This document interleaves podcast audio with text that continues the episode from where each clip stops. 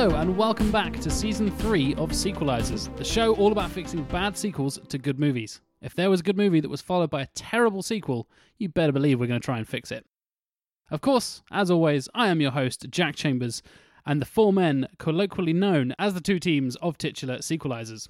The team of Alec Plowman Yo. and Stuart Ashen, Well, hello there. and the extreme Ghostbusters to their real Ghostbusters, Mr. Tim Matum Hello. and Matthew Stogden. trying to think of something good to say. You failed. Yeah. I'll go with hello. That'll do. Yeah. If you hadn't already guessed by my obscure reference to cartoons separated by decades, this episode is about fixing a sequel to an 80s classic that was about five years in the making. We are fixing 1989's Ghostbusters 2. Hang on, hang on. That's the internet getting really angry. Right? that rising tide of rage stemming from Tim. Vigo the Carpathian was cool. No, he wasn't. He was, but nothing else is. That's it. That's, that's all we need for episode one, I think. actually. He was badly dubbed, is what he was. yeah, that is true. So, Ghostbusters 2 is, as you kind of hinted at, Matt, just there, widely regarded as not that bad by some certain people. Like a certain age group on the internet seem to think, like, yeah, it's really good, it's underappreciated. Blah, blah, blah. Which age group is that? Toddlers! Fucking idiot toddlers! It, it it could be precisely mine because I love Ghostbusters too. In uh, the early 30s crowd. Yes. I was uh, reading something about this earlier, and apparently a lot of it is the people who grew up with whose introduction point to Ghostbusters was the real Ghostbusters cartoon rather than the film, because they were then of an age where they watched that as their first theatrical Ghostbusters movie. See, I am that exact example, but this film can get in the fucking bin.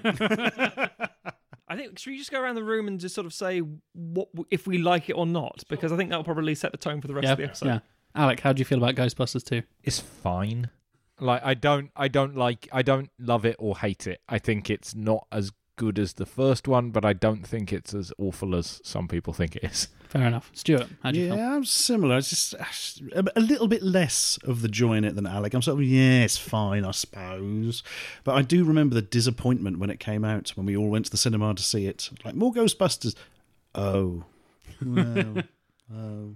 Tim, I have a feeling you're going to be the most positive. Yes, yes, and I'm I'm happy to represent the the Ghostbusters 2 loving crowd here. I I think it's great. I saw it many times before I saw the first one, which probably has a big impact on on my That would make sense, attitude yeah. towards it. But also, I've gone back and watched it many times since watching the original many times. Watched them both multiple, multiple times. And not only do I think it's a perfectly acceptable film, I think it's better than the first one in Fucking some hell. regards. Is that the first time? This is the first time I for knew that Sequelisers. because the description of that person, that, that perfect generational bubble of uh, people who think it's really good, usually say what you've said, Tim. It's the idea of like it's actually better than or as good as the as, as the first one. Yeah, I I personally now this is the thing. I will sound vitriolic, like I hate the hell out of it, but I kind of don't.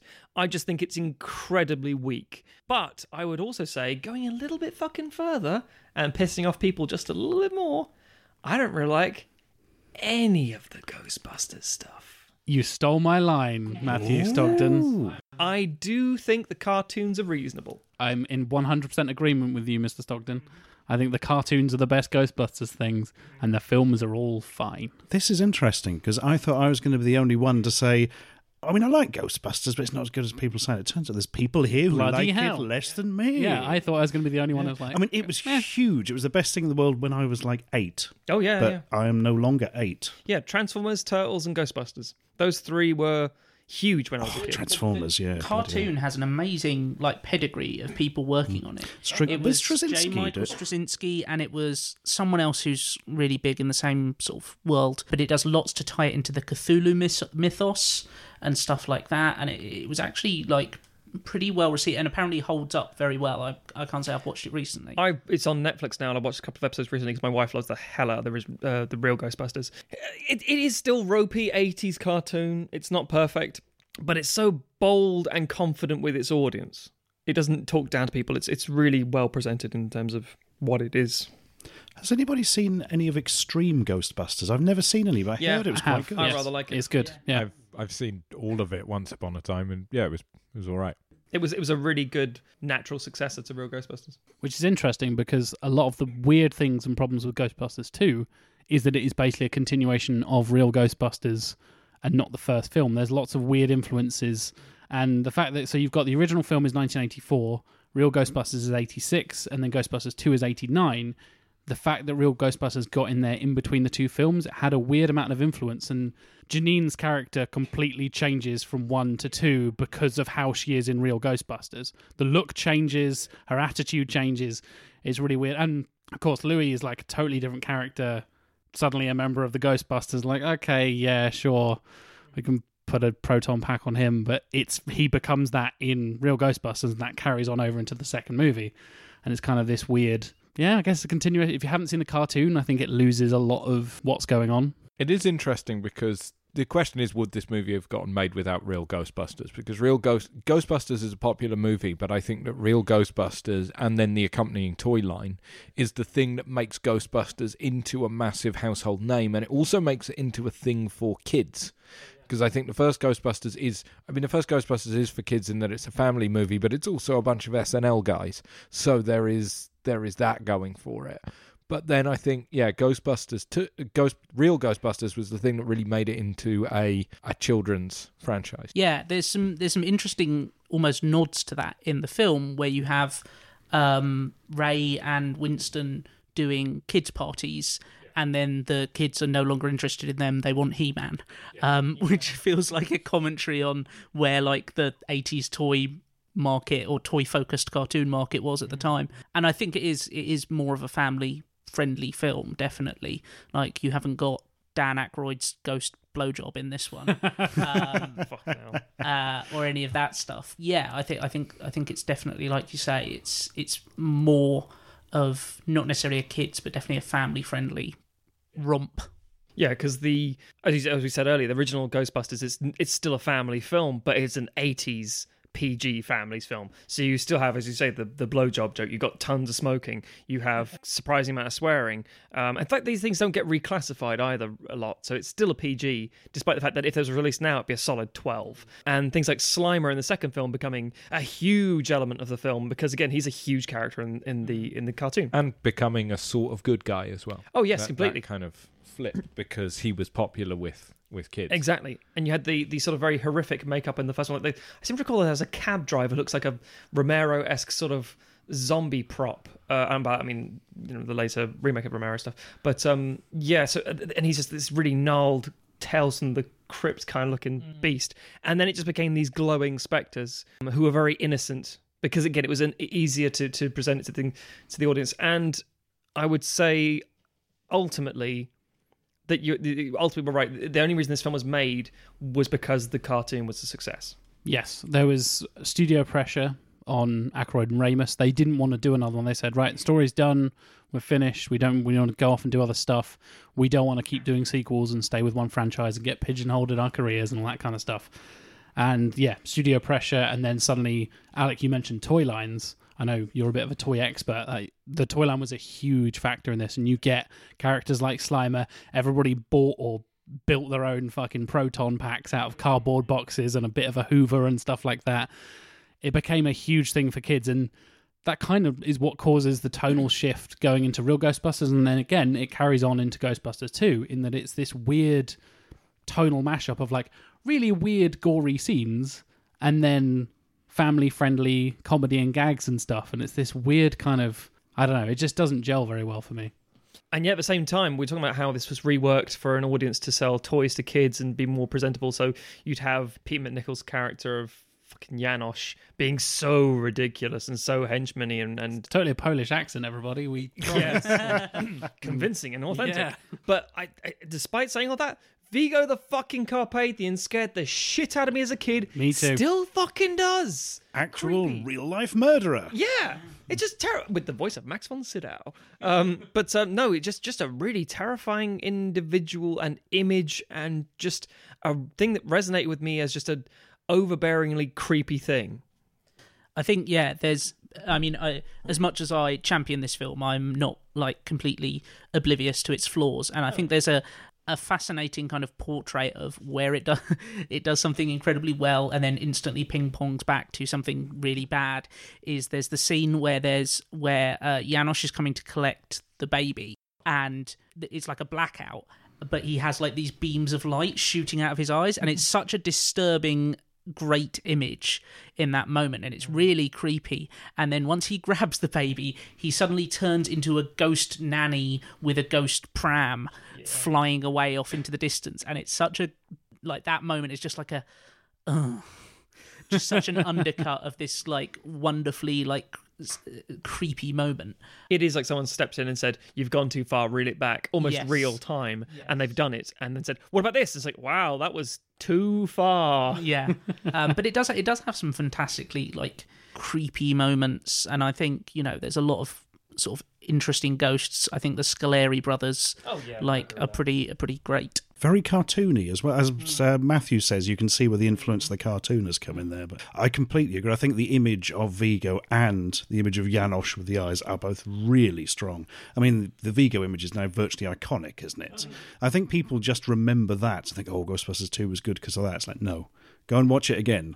There's good bits in it, but ugh. Yeah, I think they're genuinely um, Walking outweighed by some. Statue of Liberty. Yeah, I'm. Um, that's one of the bits I'm sort of on the fence about. I don't really care about. that. it's fine. I don't. Again, the the the child in me, even at the time, was like, that doesn't make sense. Yeah. I don't see how that works. Uh, I had a real problem. I wasn't like a clean freak child, but I've never thought, oh, slime. So, for example, the, again, talk about toys for a second. I didn't have a lot of the Ghostbusters toys, but I had this sort of.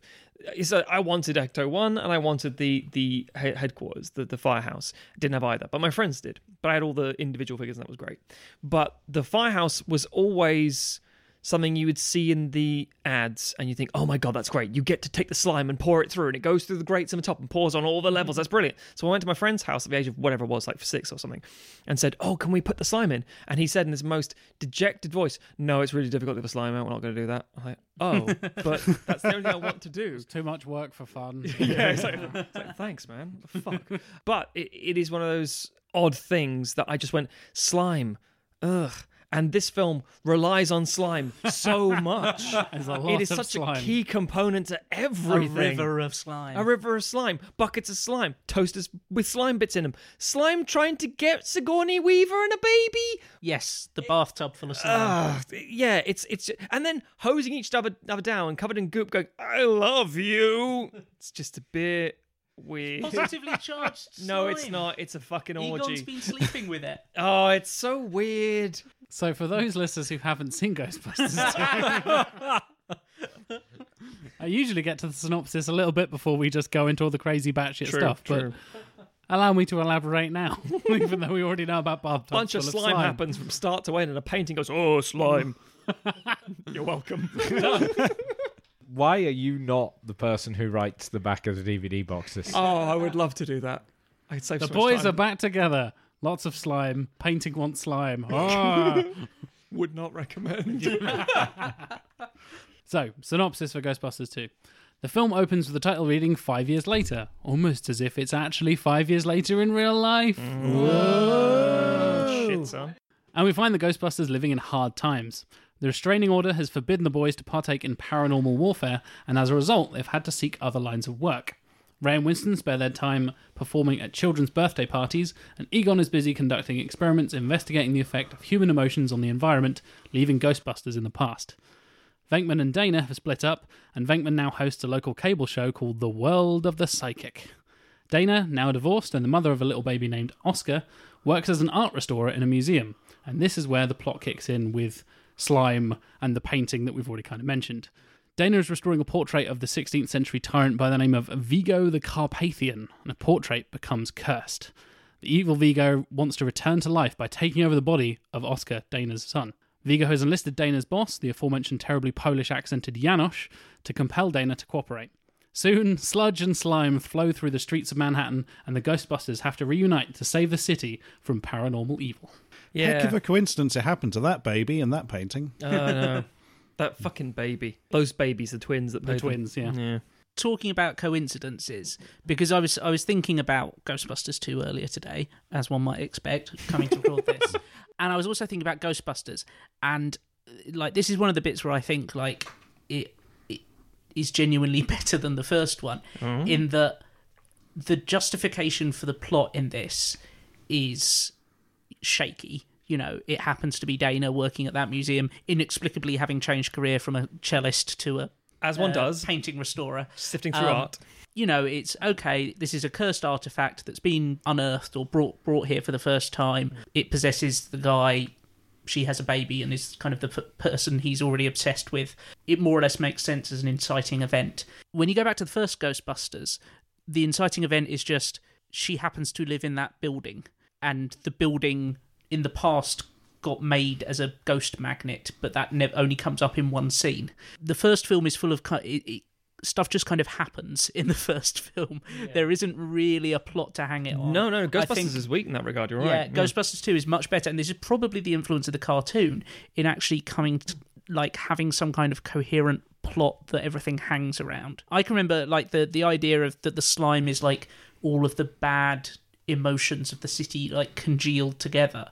I found that and still do like such a great image, and I think you know both of the Ghostbusters films are such great films about kind of New York. And that speaks so much to like here is a city where everyone is so angry and frustrated and it's literally taken on physical form. Yeah, that, that, Um, that's fair. That's fair. Yeah, It's also interesting because technically we were speaking about Spider-Man the other week, and the idea that obviously after uh, 9/11 in Spider-Man One, where there was this idea, you mess with New York, one of us, mess with all us, New York, baby. There is that sort of rallying of you don't fuck with New York kind of thing, and it's interesting that um, Ghostbusters 2 has that similar thing. Like we need a symbol, you know, it's the Statue of Liberty. I don't think though it would go down that way. I think the only thing they would fear feel was fear, and um, I think the town would be ravaged by more ghosts and stuff. It wouldn't work out. well, it is also a town where every year they have a parade of giant inflated characters down the main streets. Yeah, that's terrifying that. too. Yeah, they've got used to it. They got It's a lot fine. of parades in New York, to be fair. So, should we have a little guess for Rotten Tomatoes scores, Ooh. gentlemen? Scores on the doors. I'm going to guess that Ghostbusters 2 has a current score of 89 percentile. Okay. Tim, what do you think? I think pretty low. I think 63. Wow. Stuart Shit, Ashen? I think a bit higher. I'm going to go 72. Alec Plowman? I'm going to go bang on 60%. It's 53%. Jesus Christ, really? It's pretty bad, yeah. If this is based on critics of the time, I It- can see It that is mostly, yeah. Yeah, I Where can is see your god now, would be- Tim? He's even got he's even got an average of 5.3 as well. So it's like 53% 5.3, which is I, fair. any guesses for the original, the 1984 Ghostbusters. Well, now my confidence is shaken. I. I think it's one of those ones that's got a cult following over time. I think it was. I think the reason it's so popular is a lot to do with the VHS boom, and I reckon it's probably, given that was a f- 53, I reckon it's only about 78. Yeah, I'm, I'm lowballing at 72 now. Stuart, 87. Alec, Uh, 83. 97%. Wow. That is a load Just of bear in mind that nonsense. is the amount of positive reviews. It's not a score They're out not 100%. 100%. Yeah, yeah, yeah, yeah, I Um, get it's it. got an average of 8.1, which is Mhm. uh, That's 8 high. is yeah. And just for funsies, Ghostbusters 2016. And we'll Ooh. talk about that in a moment. Yeah. Because there is a there is a connect, quite a few connections between two and sure. 2016. Any guesses for the Paul Feig? I'm going to say seven. No, s- mm, I'm 62. Tim? 75. I'm going to smack on the three quarter mark.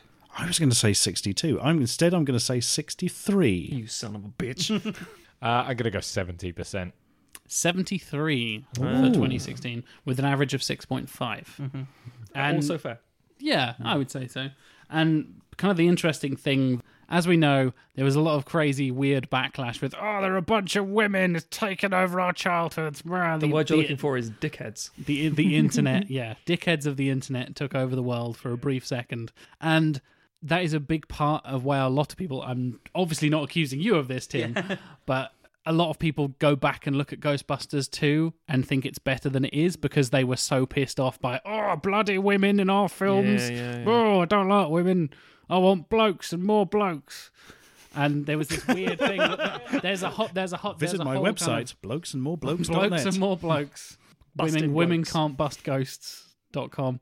Uh, and there's this weird kind of retroactive going back to look at Ghostbusters 2 and think, yeah, that isn't that bad compared to the 2016 one. And the, I thought the Rotten Tomato score was kind of going to reflect that, and it totally doesn't. They're they're kind of I don't know how I would rate them. Maybe like I said, I'm not that keen on any of the Ghostbusters movie, like Matt said. But yeah, 2016 is not a travesty, but it's nothing particularly interesting to me. Here's, here's what. I here's how I'd rate them. Ghostbusters uh, uh, uh, on my review site I do out of five, so it'll be out of five. Ghostbusters one is a three out of five film. It's fine. It's it's okay. It's got a lot of lightning in the bottle kind of luck to it, in that it's people at the top of their game having a lot of fun with something that's really fucking stupid. But in terms of structure and all that sort of stuff, dumb. Ghostbusters 2, 2 out of 5. Fails a lot.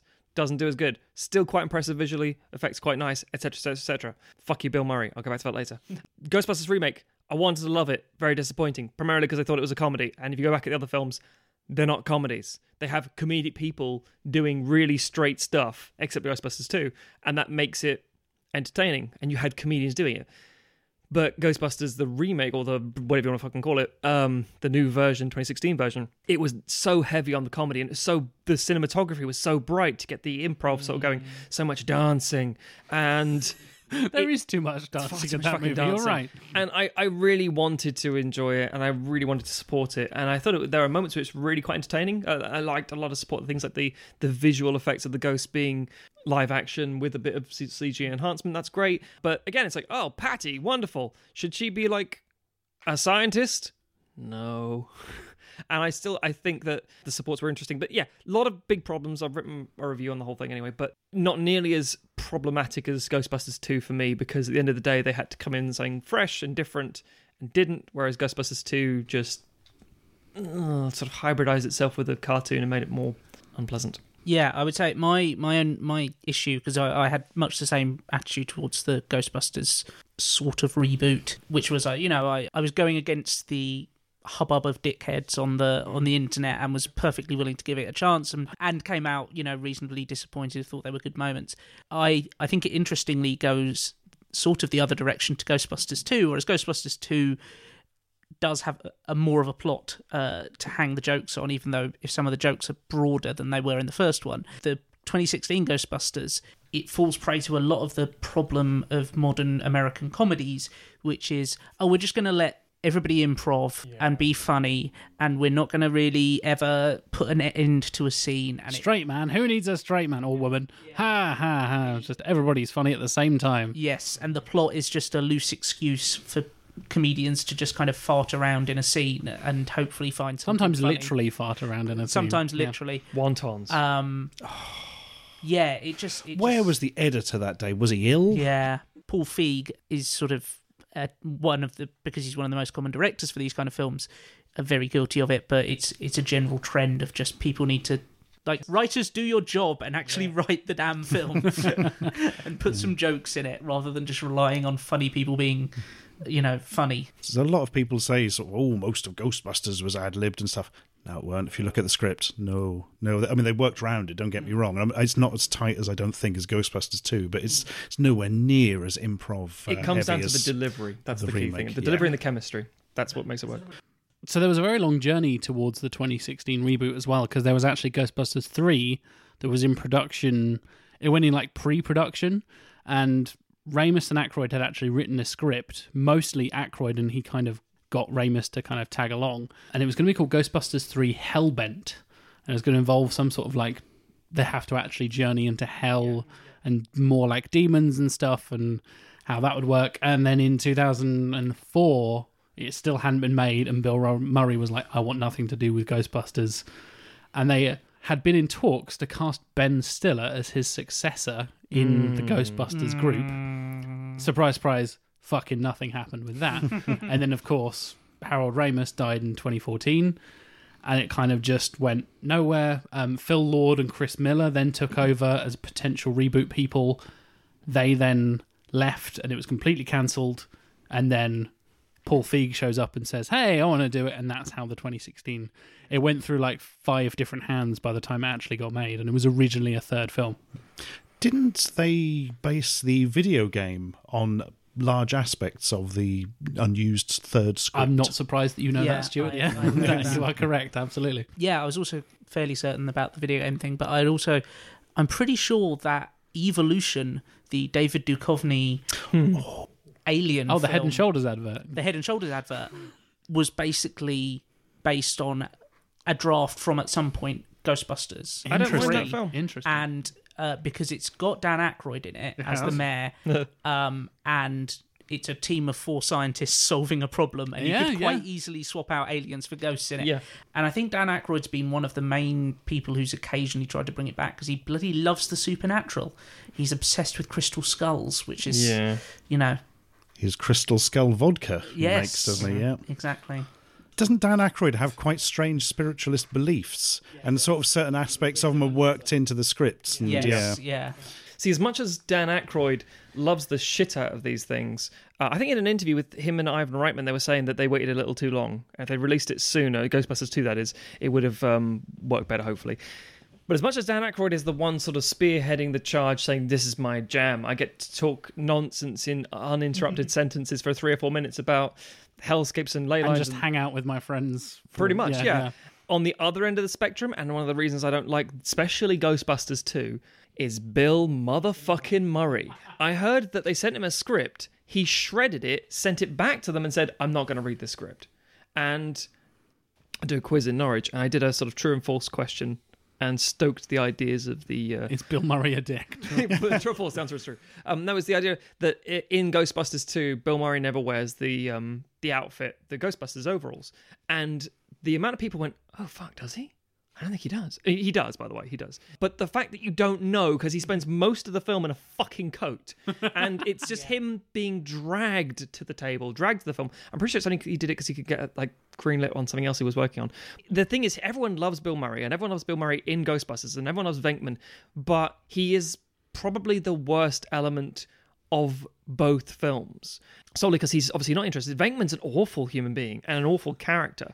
He was a douchebag in the um in the cartoon, but at least he was a sort of lovable, cowardy kind of trying to be suave jerk. But in the films, he's just a straight up creepy fucking guy. And uh, I mean.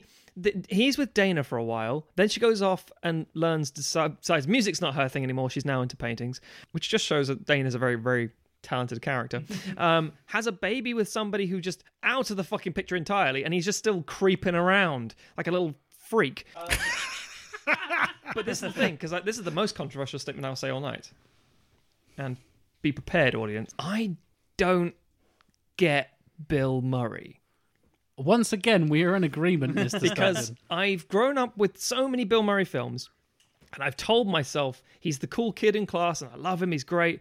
But the more I watch Bill Murray, the more I realize I don't get Bill Murray, and I understand why people enjoy Bill Murray. But I'm pretty sure I think I was talking to Jack about this once before, and I was saying the idea of Clark Gable. People like, oh, he's he's a sex symbol, and look at Clark Gable now and show it to some sort of teenager and say, this man's sexy, right? And it's like, no, who's that flat-headed? Big-eared freak. It's like that's Clark Gable. He doesn't give a damn. Um, I, w- I w- I wouldn't be surprised in because he did all kinds of films. He did period films and crime films and gangster films. He did everything. And I wouldn't be surprised in 40, 50 years' time, people show people like Bill Murray performances. Say, Who's this half-assing it motherfucker? Turning up in every film, going, "Hey, I don't really care about being here." And every time I watch him now, I can't get into his performance. There are so few Bill Murray films I genuinely enjoy what he's doing because he's always doing the same thing, seemingly being very lackluster all the way through. And everyone's just applauding him for it. And this is one of the best examples. People love Bill Murray in this film. Vigo, baby, give me some of that. Yeah, oh, you love you're you're great. Not one of the best, but it's like this is not funny. This is really tedious. But we all love him for some reason. You don't have to. jo- You don't have to side with me. Good. I see where you're coming from, though. I think he's all right. Oh, fucking hell, Alec. Get off he's, that but fence. he's considered a national treasure in America. He's just like this absolute hero who goes around like pranking people in real life because he's wacky Bill Murray. Just, just a bloke. He's a Yeah, he walks up to mediocre actor. eats their chips and says, "No one will believe you," and then walks away. It's like that's quite weird and extra. But if he did that, like you know, in a really creepy He goes up and sexual like, way. puts his hands over people's eyes and shit like that. Yeah. yeah, Weirdo. yeah. One major, major problem and sticking point that I have with Venkman in this film, uh, a thing that has never ever made sense to me and always bugged me, is the scene where Dana comes round to his apartment to stay and she's got the baby, the Oscar, with her, and she needs a new nappy. And Venkman gives her some prize, like sweatshirt that used to belong to like a baseball player or something and is like now don't poop in this because it, it- like i got it from a girl who got it from baseballman and uh, and so you know you got to be very careful now one what does he think a, a baby is going to do in a nappy other than pee and poop and two has he no other fabric in his entire apartment that he could use Use one of your own shirts or yes. your own Yeah. pants or something. If I like remember that. correctly, Dana turns up without any clothes as well.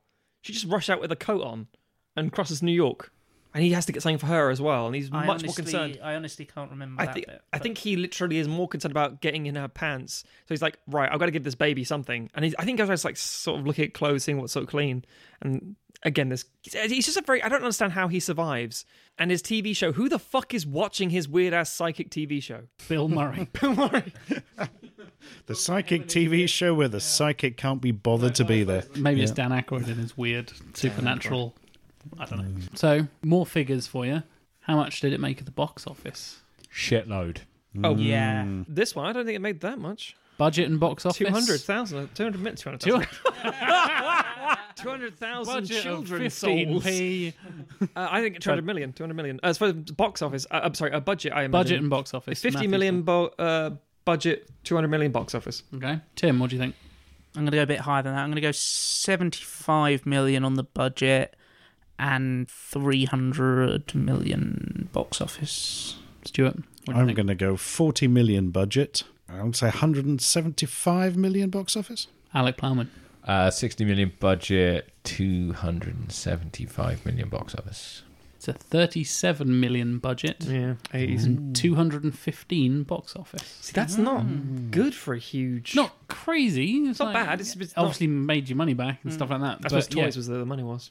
Yeah, it didn't. It kind of exploded more in the toys and Mm. kind Um, of being a cultural thing. I'm sure it cleaned up on VHS as well. at Mm. That's the time. Yeah. you, you hinted at that earlier, Tim. It's kind of like yeah, Also, because I'm sure that for a lot of the demographic, it was the case that their parents didn't want to take them to the cinema to see it because content and VHS was considered a much more appropriate way for younger kids to watch it at home, where it could be supervised. But that's maybe just in the UK where we're really particular about these things. I think not compared to the rest of the world. Yeah, I don't know. I think I think America received it in the cinema reasonably well, but again, different sort of audience. Basically, I think.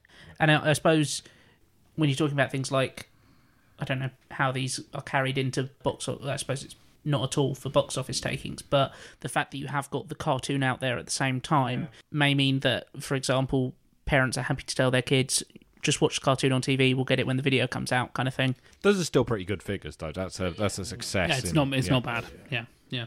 Uh, it also came out the same summer as Batman, didn't it? It came out Which I two think- months before Batman or something Yeah. like that. It was mm. very, very yeah, shortly before that. And it and got- was mm. top of the box office until the instant Batman hit, and then everyone forgot about it. Yep. Man, that Batman. I remember being interviewed for the local newspaper because we were queuing for Batman. And they didn't use my quote.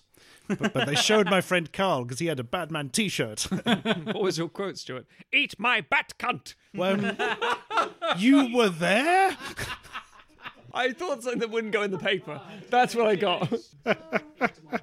No, they completely um, lied about what everybody said as well because everybody, everyone was like, "Oh, what bit are you looking forward to the most?" Everybody said, "Well, the Joker because he looks amazing from the thing, and we're 14, so that's edgy and cool." And I think it was Michael said, "Oh yeah, the Joker," and they quoted him in the newspaper saying, oh, "I'm looking most forward to the Batmobile car." Oh, fuck off. He was most displeased with that. Fake news. Yeah, that's right. Eastern Evening News, fake news. I'm looking forward to Kim Basinger's performance as Vicki Vale. I'm looking forward to the returning performance of Harvey Dent, who is, of course, uh, portrayed by the same actor who played Lando Calrissian. we've kind of touched upon the the family friendly side of things and how it spins from being less family friendly to more family friendly. There's a weird amount of family of the cast cameos in this movie. I don't know if you guys Oh, Yeah, know this. Jason Reitman and stuff. Oh, Jason Reitman is in it. You're right. Who's the, obviously the son of Ivan Reitman. Um, he plays the boy at the birthday party who insults them. um, and Catherine Reitman, Ivan's daughter, also plays the girl with the puppy in the lab. We also have Bill Murray's brother, Brian. Brian Doyle Murray. He's in lots of things, to be fair. He's in other things. He's the psychiatric doctor. Uh, and then Dan Aykroyd's niece, Karen, is also one of the school children. So there's a bunch of weird, like, family cameos. I don't know if that was a conscious choice to go, like, hey, more family friendly, there's more kids in this movie, kind of thing, or. They'd all just had kids by the time that they were making the second Yeah. one. Dad. Dad, can we be in uh, Ghostbusters? Yeah. I'll go on and direct Juno in the future and lots of other things. It'll be all right, Dad. I Yeah. need to learn from you. Well done, Jason. Carry on, son. Uh, my last point on Ghostbusters 2 is I really hate the end image where Vigo's painting has turned into like a pretty Oh, Renaissance yeah. painting of the Ghostbusters being naked. I know it's hard to end these things, but guys, there's a team of you. Think of something else. Yeah, and you know, if you if you're stuck for an ending, Highlander to it because Oops. Highlander Yeah. two had the best ending. Back to Bright the lights planet and a Zeist. Smiley face. Back to Zeist we go. I know it is very strange because I must admit I don't get on with the whole. I get the logic of the narrative of evil slime is evil, but positive feelings outweigh. It's a good message for kids. Whatever, that's fine. And again, New York rallying behind a symbol. Again, very American, very cool. Fine, no problem. Uh, the symbol, however, is smashing a fucking building up with a statue, but whatever, that's fine. And then hosing each other down and being like a sing song and having a you know fucking great time. Therefore, we love each other but the painting is so weird. It doesn't make. I mean, the first film ends badly enough as it is, We're just a sort of flat montage of them walking away and the crowd sort of cheers like, "Oh yeah, this is a thing." But yeah, the second one, I don't. I, I mean, the painting's nicely painted, but it's a bit weird, and I don't understand. Did the museum then keep that? Do they hang that? Do they try and restore it some more? Do they go evil and start coming out? Yeah, because why does Ray get turned Twice. Yeah, twice? that is. I, I was going to bring that up. The weird Ray gets specific. That feels very much like a Dan Aykroyd wanting to be weird, and there's a cut bit in it somewhere where like he spends 15 minutes talking to the painting or something. His, his possessed face is just very odd. It's his tongue out and his eyes a little bit cross, going. "Ugh." He looks. He looks like a like a- Pederast. someone's inflated a pug. I would take that. yeah, it's it's very strange. Jack touched on this briefly, talking about the family being cast in it, and the girl with the is it a puppy? The puppy in the A lab, Puppy yeah. in the Yeah. lab. Um, and we've talked about how disappointing Bill Murray is in in this film. I think Harold Ramis is fantastic in this film. I think he's I would agree. as actually. good in in this one as he is in the first one. I think he gets a lot of the best lines. And Speaking his, of that painting, is the whole Ray? Can you can you get Yeah. away from hit the monster? Whatever it is. that- Yeah, and um, you know, and we we t- you touched on briefly earlier about how it's not necessarily a lot of the lines aren't written as funny; they're just delivered in funny ways, and he's got the perfect like deadpan for that. Just stuff like, "Let's see what happens when we." Take away the parents and bring in the puppy, or whatever the line yeah, is, yeah. and and stuff like that. The fact that he had a slinky when he was a kid but straightened it, I, I think he, I think he's great in this. I'd say that's fair. Yeah, I'd agree. I think Ramis mm. is one of the strongest performances across the, the two films. and it's terrible that they still don't give Winston anything to do. Oh, oh Winston I gets a handful of lines, Yeah. maybe. Yeah. Even yeah, that's so disappointing. Upsets me a lot. And he and he was going to hmm. have a much bigger role from the first film onwards. Was going to be Eddie Murphy, and then Eddie Murphy backed out, and they hmm. reduced the role hugely. Oh, Yeah, Yeah, see that kind of shit. I mean, I know I wanted John Candy involved at some point as well, and yeah, I mean, again, it's it's so many bits and pieces in this i i whole franchise that it's so close to being astonishingly good. Shut up, Ghostbusters fans, and it just nis- near misses by just really stupid decisions made within itself. The first one is, well, we don't need a fourth character apparently, but we kind of do, so let's just fucking half-ass it.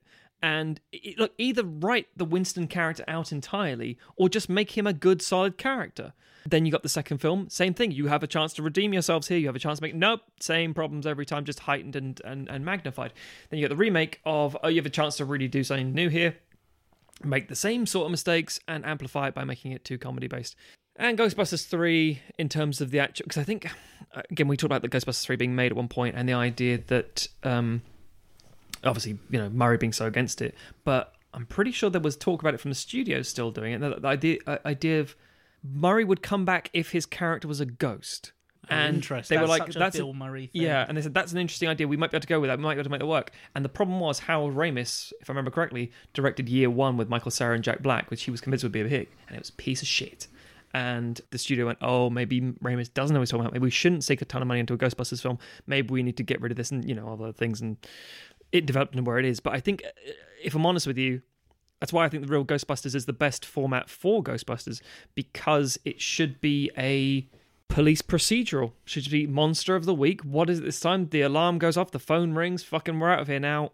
Off and away, job done. As a film, the story will always be disappointing, um, but you need that kind of budget to make it arguably work. I still think now a Netflix or a Amazon or even like an HBO um, Ghostbusters series would be a great fucking idea. We've got Lost in Space on Netflix. It's okay. Yeah, it's a weird thing. I'm like, oh, it's a high budget Lost in Space that's not featuring Matt LeBlanc.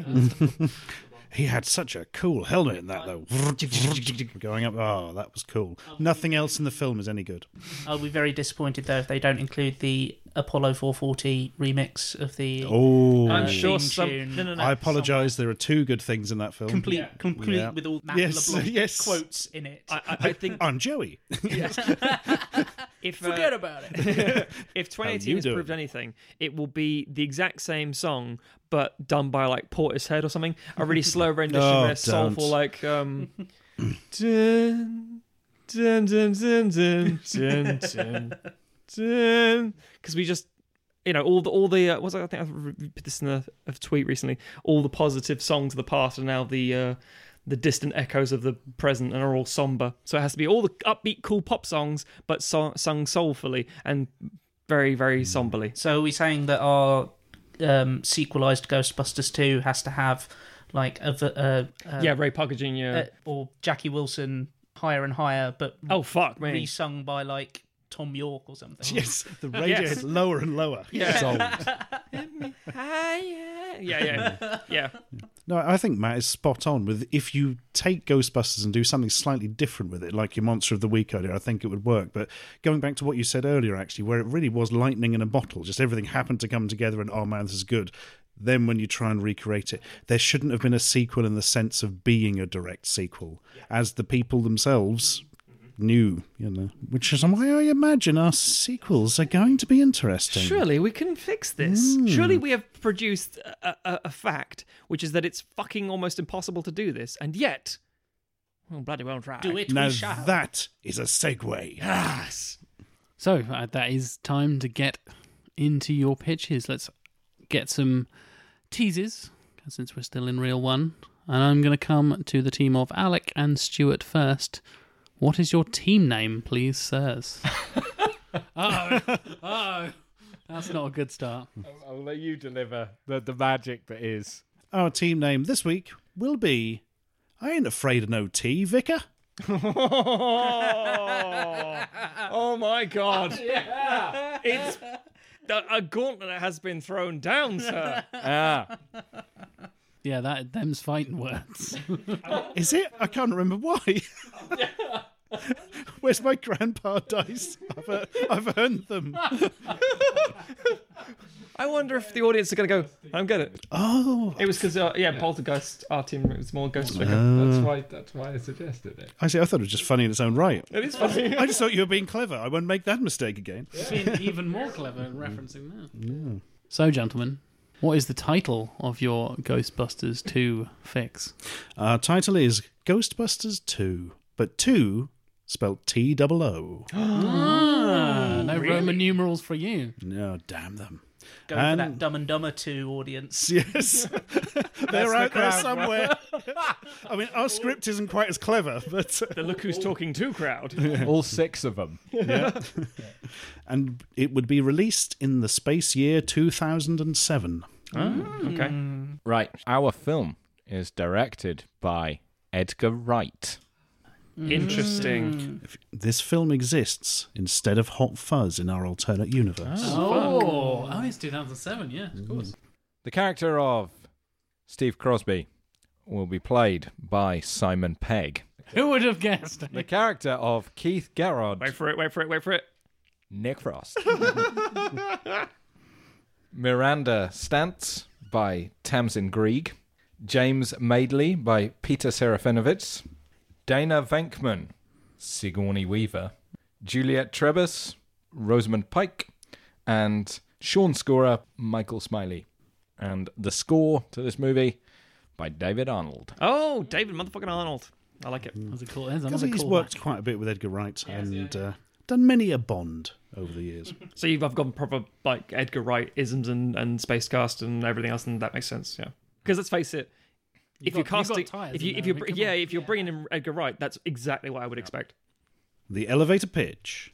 A small group of lazy, bored, and incompetent Ghostbusters franchisees must get their act together in order to save rural England. I think you missed a trick though, because it probably sounds like you're going to have some really strongly written female characters. Edgar Wright, don't do that. but that's me slaying Edgar Wright, not you guys, obviously. We're pissing off like half the internet this time. Bill Murray, Edgar Wright. I've run out of people. Ghostbusters. Ghostbusters. Donald Trump.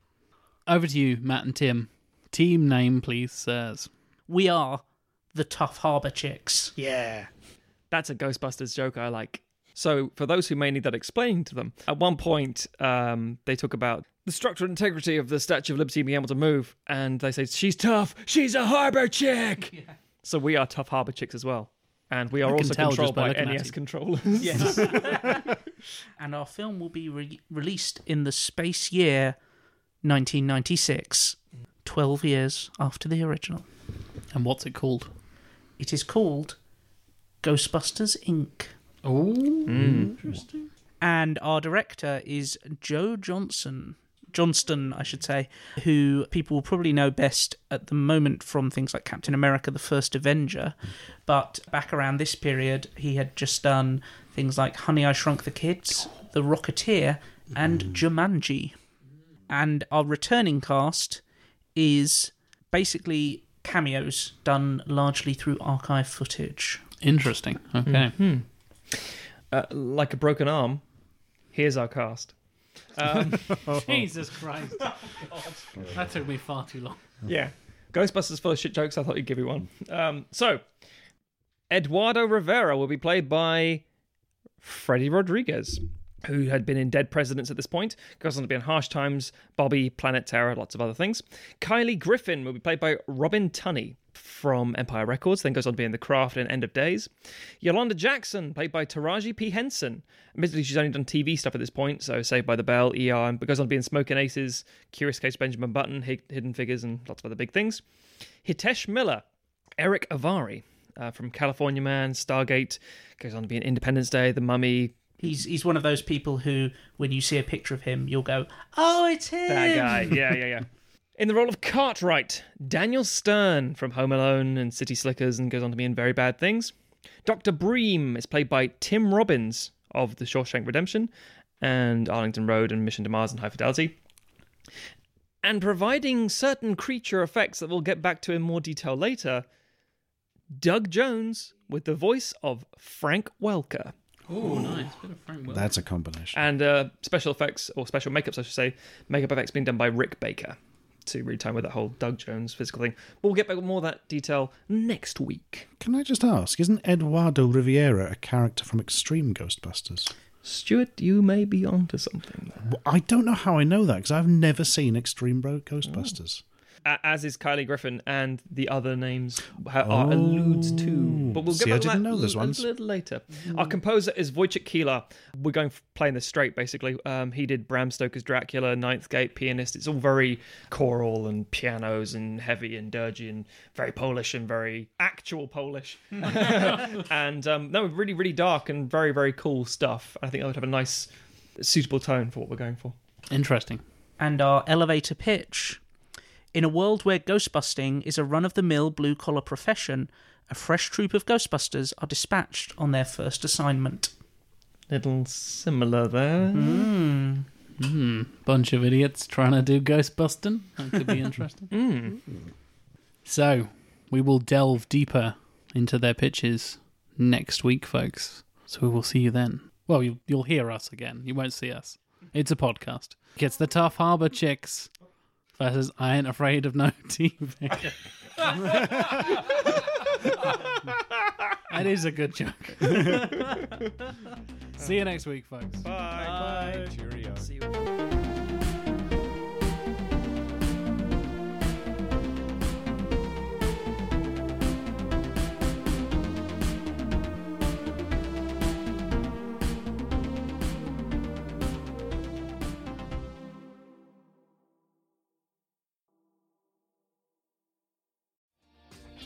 Hi, my name is Kaye Adams, and to be honest, I'm not so good with the ageing process, so I enlisted my old chum, the filter free Cara McKenzie, to advise. Could you imagine being a porn star? The room would need to be really hot for me to strip off. To be honest, she's not much help, but she is rather amusing. And along with some great guests Jo Brand, Andy Oliver, Anton du Beke, Ruth Langsford, and Craig Revel Horwood, darling, we are learning how to be 60. Listen wherever you get your podcasts.